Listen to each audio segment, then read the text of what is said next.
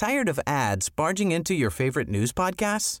Good news. Ad-free listening is available on Amazon Music for all the music plus top podcasts included with your Prime membership.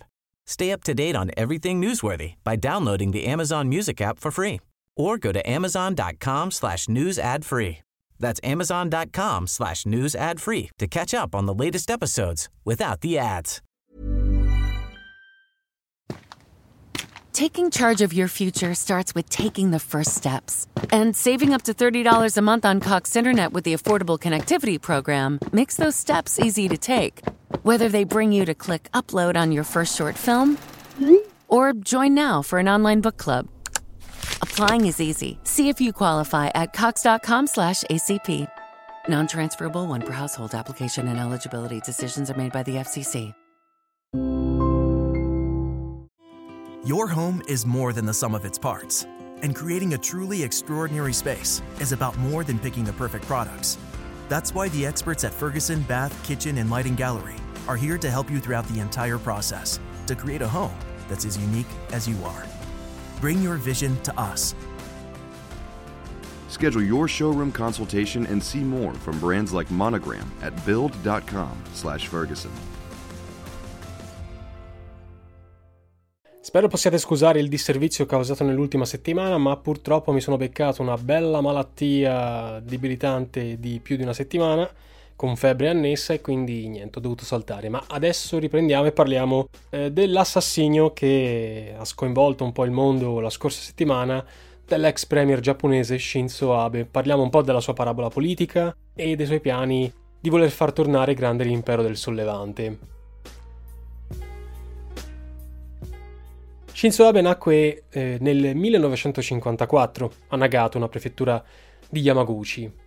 Laureato in scienze politiche nel 77, Shinzo Abe andò a studiare negli Stati Uniti, in California, per far poi eh, rientro in patria nel 79 e iniziare a lavorare presso la Kobe Steel, che era un gruppo industriale nel settore dell'acciaio.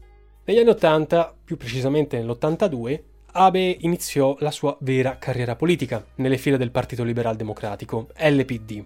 L'LPD era la principale forza politica di governo nel Giappone del dopoguerra e Shinzo Abe riuscì a diventarne il leader indiscusso. Si potrebbe dire che Abe fosse figlio d'arte, perché il nonno, Kishino Busuke, era il contestato governatore del Manchukuo. Il Manchukuo era lo stato fantoccio giapponese che si andò a costituire nella Cina nord-orientale nel periodo eh, del, del fascismo, negli anni 30, del fascismo, insomma, dei fascismi. Suo nonno, Kishi, sarebbe stato accusato di crimini di guerra violentissimi, mentre il padre di Abe, Shintaro, ricoprì ruoli e cariche all'interno dello stesso partito che Abe poi avrebbe governato. I critici di Abe poi avrebbero sostenuto che la sua ascendenza avrebbe spiegato le idee politiche di destra del futuro premier. E eletto per la prima volta parlamentare nel 1993, Abe rivestì diversi incarichi politici e amministrativi, prima di arrivare agli inizi del nuovo millennio alla segreteria generale del partito. Nel 2005 Abe entrò nel governo come capo segretario del quinto governo Koizumi. Un anno dopo, nel 2006, diventò poi presidente dell'LPD, il partito, e sei giorni più tardi venne eletto come primo ministro del Giappone, il più giovane della storia del paese, a soli 52 anni se consideriamo l'età media della popolazione giapponese, con un ampissimo margine di voti, 339 su 475, soltanto nella Camera dei rappresentanti.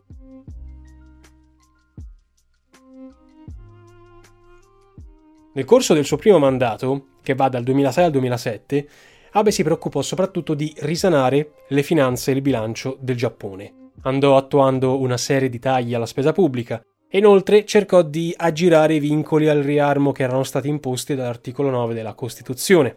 Istituì un Ministero della Difesa, che prese così il posto dell'agenzia che lo preesisteva. Fu sempre Abe, assieme a vari esponenti della destra conservatrice, a proporre nel 2007 un disegno di legge che andasse a incentivare spirito e amor di patria nell'educazione dei più giovani, rivedendo in questo modo i libri di testo in uso nelle scuole, che sono alla fine sempre quelli che cambiano per primi. Sul fronte internazionale poi Abe operò per migliorare i rapporti con la Cina popolare, incontrando nel suo primo mandato il presidente cinese Hu Jintao. Allo stesso tempo intensificò le relazioni con Taiwan, quindi non si lasciò mancare neanche l'altra Repubblica. Con Taipei non esistono, per le note ragioni di politica internazionale, canali diplomatici ufficiali che tengano tra Giappone e Taipei, ma questo non ha impedito a Abe all'epoca di siglare importanti accordi, come ad esempio quello sui semiconduttori. Il suo primo gabinetto, tuttavia, cadde circa un anno dopo l'insediamento, nel 2007, questo ufficialmente per problemi di salute dello stesso Abe. In realtà le motivazioni erano dettate dalla sconfitta dei liberal democratici nelle elezioni per il rinnovo della Camera Alta, accompagnata da una serie di scandali gaff, tra le quali eh, la vicenda delle cosiddette donne di conforto. Nella sostanza, queste donne di conforto erano delle prigioniere cinesi e coreane che erano state costrette a prostituirsi dalle truppe di occupazione nipponiche negli anni 30. A marzo 2007, di fronte alla precisa richiesta di scuse ufficiali da parte delle sopravvissute, il governo Abe suscitò molte polemiche quando asserì che non ci fossero prove circa l'esistenza di schiave sessuali gestiti all'epoca del governo imperiale. Questa è una faccenda che il, il governo giapponese non ha mai voluto chiarire del tutto e ha sempre cercato di sviare le cose. Nel 2009, per la prima volta durante la storia politica del dopoguerra, i conservatori furono così sconfitti alle elezioni generali, vinte dal Partito Democratico di centrosinistra. Tuttavia, il nuovo corso di centrosinistra avrà vita breve, perché soltanto dopo tre anni, a causa della incapacità di gestire la grave crisi economica e l'incidente nucleare di Fukushima nel 2011, con tutte le cose annesse che noi oggi sappiamo, i democratici saranno battuti nelle elezioni anticipate del 2012, a vincere di nuovo la coalizione di centrodestra guidata dall'immancabile LPD, che sarebbe poi tornato al potere.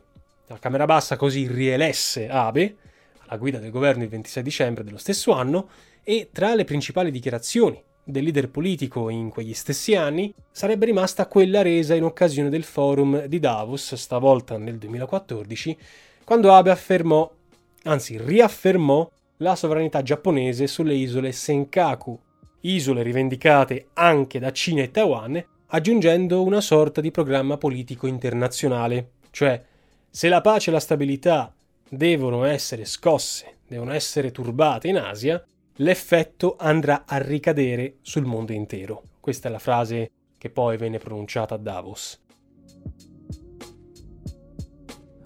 La notizia del ritorno al potere dei conservatori non venne accolta molto bene dalla Cina popolare, che si disse molto preoccupata per via della, tra virgolette, possibile direzione che il governo giapponese intraprenderà sul versante internazionale. Isole Senkaku a parte, ovviamente. Pechino, per bocca del portavoce del Ministero degli Esteri eh, cinese, Hua eh, Shunying, si dichiarò ad ogni modo disponibile a, e qui cito, lavorare con il Giappone per un ulteriore sviluppo dei rapporti e della loro stabilità, andando ad aggiungere che eh, l'importanza di gestire correttamente la questione della controversia territoriale eh, delle isole Senkaku era una cosa molto importante. Il nuovo esecutivo di Shinzo Abe sarebbe rimasto in carica per ben 617 giorni, che nei fatti è il più lungo della storia giapponese recente. Nel 2014, grazie a un rimpasto voluto dallo stesso Abe, per la prima volta il gabinetto annoverò 5 donne tra i, i suoi membri, la più importante presenza femminile mai registrata in un governo nipponico, e questo è tutto dire anche se poche settimane più tardi due di loro, due di queste donne, cioè il ministro della giustizia Midori Matsushima e quello del commercio Yuko Obuchi, si dovettero dimettere sulla scia di alcuni scandali. La politica economica promossa da Abe, ribattezzata dalla stampa internazionale chiaramente Abenomics, faceva leva sulla moneta, sul fisco e su precise strategie per promuovere crescita e sviluppo, per quanto non siano mancate le critiche per il mancato avvio di una serie di riforme strutturali.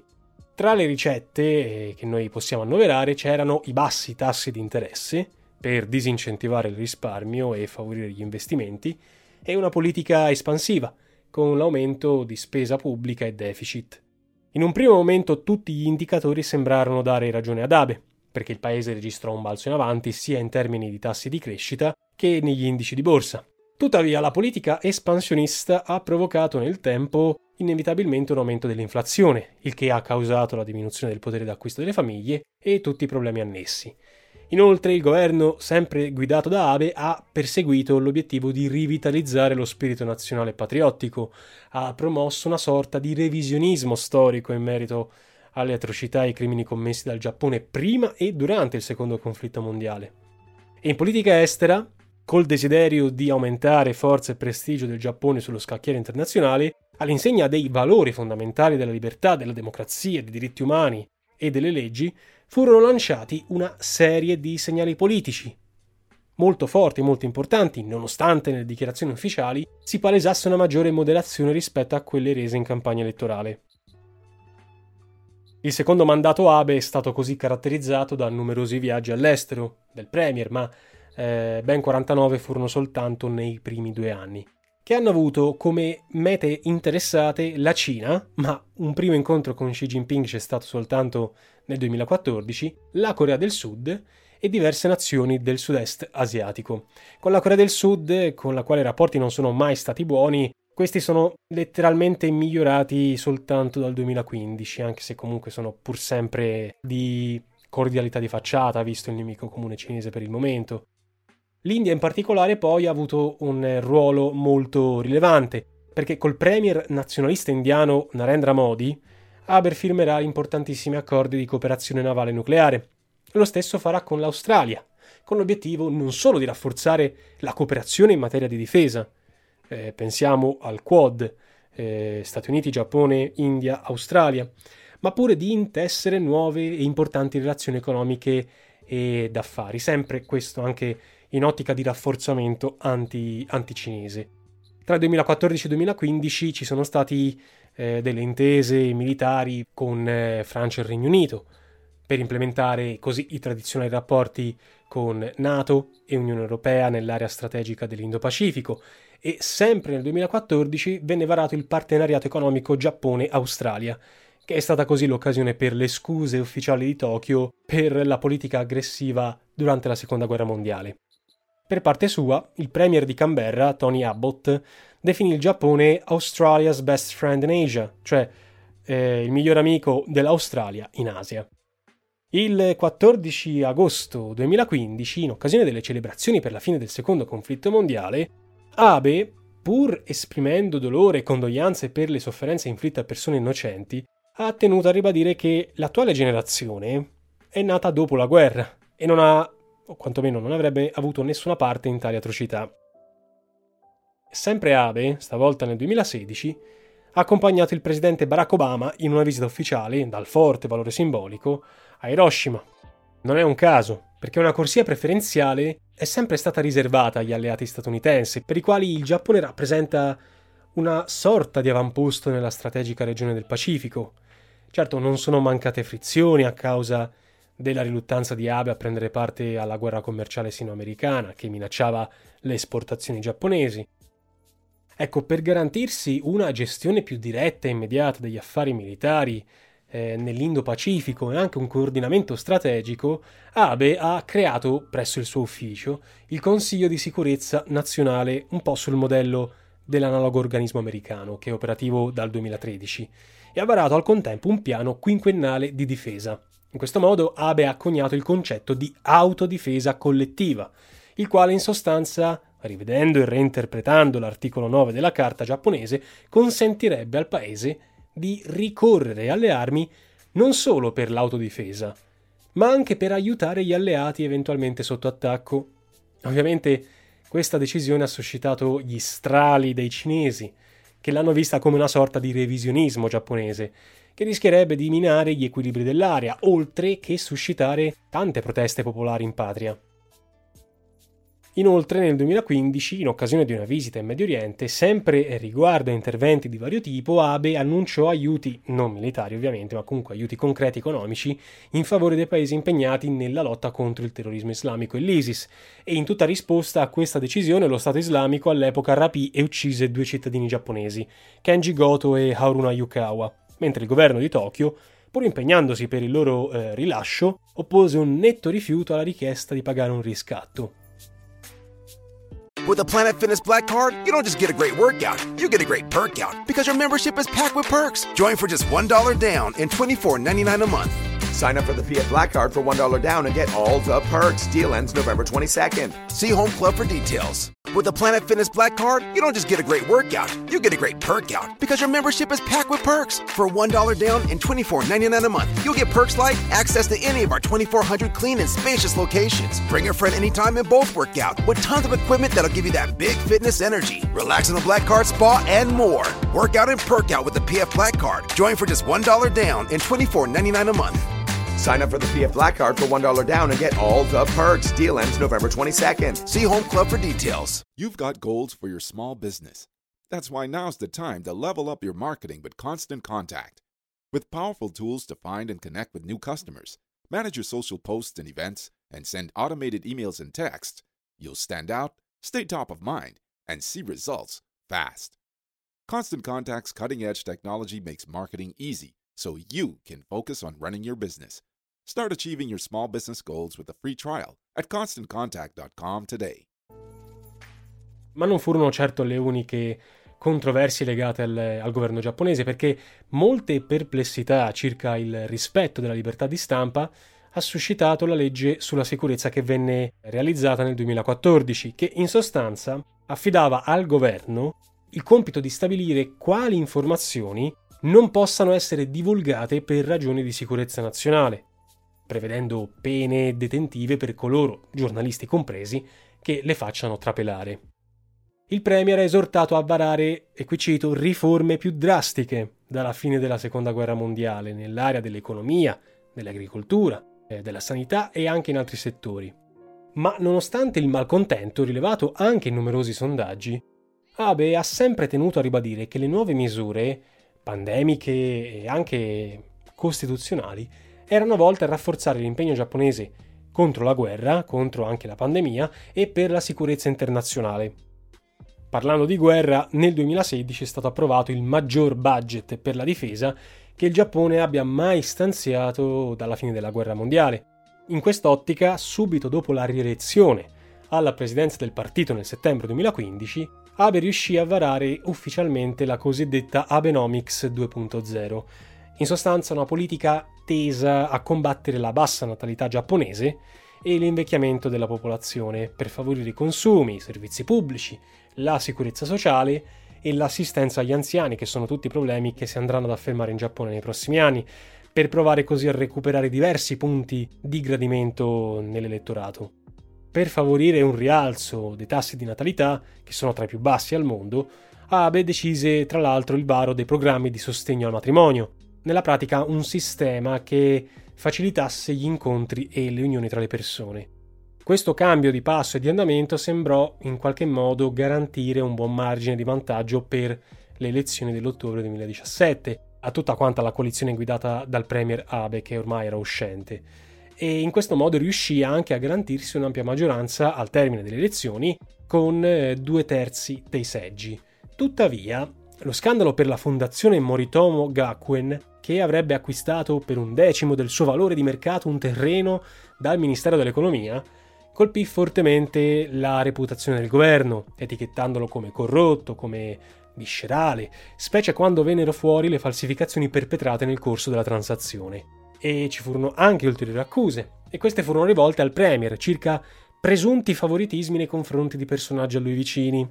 Per queste motivazioni Abe si vide costretto nell'agosto 2020, vuoi anche per le pressioni esercitate dalla cattiva inizialmente gestione della pandemia, a dimettersi ufficialmente sempre per motivi di salute perché sembra soffrisse di colite ulcerosa il 28 agosto 2020, dichiarando in un discorso televisivo di non essere più nelle condizioni di rispettare il mandato del popolo e per questo motivo eh, di eh, rimettere l'incarico, chiedendo sinceramente scusa.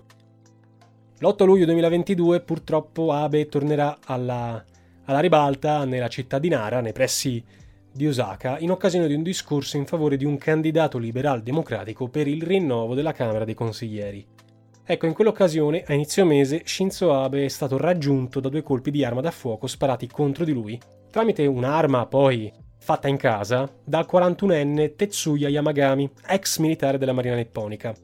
L'ex premier, colpito al cuore e al collo, è morto in ospedale poche ore dopo, nonostante gli inutili tentativi di rianimarlo dei sanitari.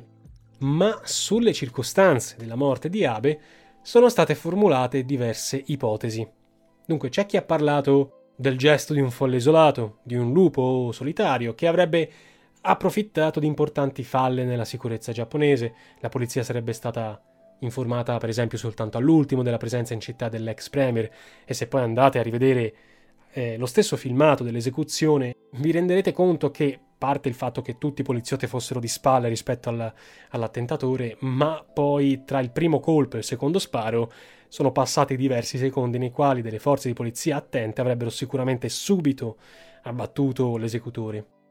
Quel che è certo è che desta appunto molte perplessità la scarsa protezione garantita all'ex capo del governo, senza contare che nell'impero nipponico disporre di armi non è tanto semplice, visto che a differenza di quanto previsto dalla legislazione americana, le normative giapponesi in vigore sono tra le più restrittive al mondo. I media locali hanno parlato di una, di una motivazione personale, di un fine personale dell'attentatore, tanto che si sarebbe fabbricato appunto da solo le armi, lo stesso assassino avrebbe parlato con gli inquirenti di gravi problemi economici causati alla sua famiglia proprio a causa delle diverse donazioni fatte dalla madre a favore di un gruppo religioso che lui collegava all'ex premier. Alcuni media hanno ipotizzato trattarsi della cosiddetta Chiesa dell'Unificazione del reverendo Sum Myung Mon, chiesa fondata in Corea del Sud e che si ritiene sia stata portata in Giappone dallo stesso nonno di Abe, per restare in tema mistico, qualcuno ha poi avanzato l'ipotesi, per questo delitto, che dietro al, all'efferato crimine ci sia un gruppo religioso, sempre giapponese, cosiddetto Aum Shinrikyo. L'abbiamo menzionato in merito in un video fatto sulle sette sataniche. L'Aum Shinrikyo, eh, il cui leader è Shoko Asahara, pseudonimo di Chizuo Matsumoto, Venne condannato il leader a morte nel 2018 e condannato appunto all'epoca al governo Cerabe per aver organizzato l'attentato della metropolitana di Tokyo nel 1997 con gas sarin. Chiaramente è troppo presto poter trarre qualunque conclusione affrettata, però resta il fatto che nel paese persistano forti componenti legate alle tradizioni che non hanno mai visto di buon occhio l'abbandono dei modelli locali sotto l'influenza americana, come ad esempio la cosiddetta occidentalizzazione. Ecco perché, liquidando l'assassinio di Shinzo Abe come il gesto isolato di un folle, per quanto un crimine come tale sia esecrabile, si rischierebbe soltanto di nascondere la polvere sotto il proverbiale tappeto. Come scrive Emanuel Pietrobon di Inside Over, non si tratta, e qui sto citando, di giustificare l'ingiustificabile, ma di provare a comprendere. Comprendere che l'omicidio di Abe non è stato casuale, non è stato il gesto di un folle e che per ogni giapponese in lutto uno è in festa. Naturalmente, e qui continuo io, non si può nemmeno escludere la pista del delitto politico. Non mancano coloro che parlano di un vero e proprio complotto internazionale ordito per favorire progetti politici come la cosiddetta super NATO mondiale o alimentare la russofobia del Giappone. In effetti Abe, nonostante la tradizionale amicizia con gli americani, aveva cominciato a intessere importanti rapporti con Putin, tanto che quest'ultimo si era detto pronto a risolvere con un trattato tutte le dispute territoriali che ancora esistevano tra le due nazioni. Per esempio, pensiamo alle isole Curili, di cui abbiamo fatto un video. Abbiamo fatto un video per tutto, ragazzi. Letta in questi termini, la morte di Abe potrebbe essere vista come la fine di ogni prospettiva di pace con Mosca, pace che l'ex premier probabilmente perseguiva non tanto per convinzione, perché non credo che gliene fregasse qualcosa, quanto come una strategia per evitare l'impegno su due fronti, visti i controversi rapporti con l'altro ingombrante vicino, quello, quello cinese. Al momento sarebbe del tutto azzardato accogliere una o l'altra di queste opzioni, che sono e restano per l'appunto ipotesi astratte che non escludono per il momento ulteriori scenari. Soltanto il tempo e le indagini potranno fornirci risposte più certe. Ma nel frattempo, sull'onda emotiva dell'attentato, nelle elezioni del 10 luglio di qualche giorno fa si è registrato un aumento dell'affluenza alle urne, che resta comunque molto bassa, che comunque è passato dal 49%, questo numero, del 2019 al 52% e ha assicurato la vittoria alla coalizione conservatrice che così si è assicurata un'ampia maggioranza che permetterebbe in teoria di dare il via libera alla famosa riforma dell'articolo 9 della Costituzione giapponese. Come riferisce l'ANSA, e qui cito, il premier Kishida, che è considerato un figlioccio politico dell'ex premier, ha assicurato di voler costruire l'eredità politica di Abe e ha promesso che Tokyo rafforzerà drasticamente la difesa entro cinque anni in risposta alle incertezze sulla sicurezza innescate dalla guerra in Ucraina e alla crescente assertività della Cina. Quel che è certo è che l'uccisione, qui continuo io, dell'ex capo di governo, definito da Tobias Harris, esperto di questioni giapponesi, il politico più potente in Giappone, anche dopo due anni da ex premier, ha provocato un forte shock nel paese. Era infatti dal 12 ottobre 1960 quando Otoya Yamaguchi, estremista di destra appena diciassettenne, sferrò un colpo di spada poi fatale contro il leader socialista Ingeiro Asanuma, che non si verificava un evento di tale portata. Per tornare ancora più indietro nel tempo, dovremmo arrivare al 1932, quando ci fu l'uccisione per mano di alcuni militari dell'allora premier Inukai Tsuyoshi, il Japan Times ha definito l'attacco un attacco contro l'intera nazione. Se sotto il nuovo governo il Giappone decidesse per esempio di aderire ai progetti di questa super NATO o in generale di accettare un maggior o più diretto coinvolgimento in una grande alleanza militare a guida americana, la nazione rappresenterebbe certamente un buon acquisto per il fronte anticinese nell'Indo-Pacifico, in considerazione dell'avanzata tecnologia e della disponibilità di importanti investimenti del paese, visto che il debito pubblico giapponese è il secondo al mondo, dopo quello americano. In effetti Abe, senza poi comunque certo trascurare di intessere nuovi rapporti con i cinesi, come in occasione di vari incontri, l'ultimo per esempio nel 2018 a Pechino, è però sempre stato visto dai dirigenti della Repubblica Popolare come una figura controversa, perché i forti legami con gli americani e le posizioni anticinesi più volte palesate non hanno certo contribuito a far cambiare idea eh, a Pechino.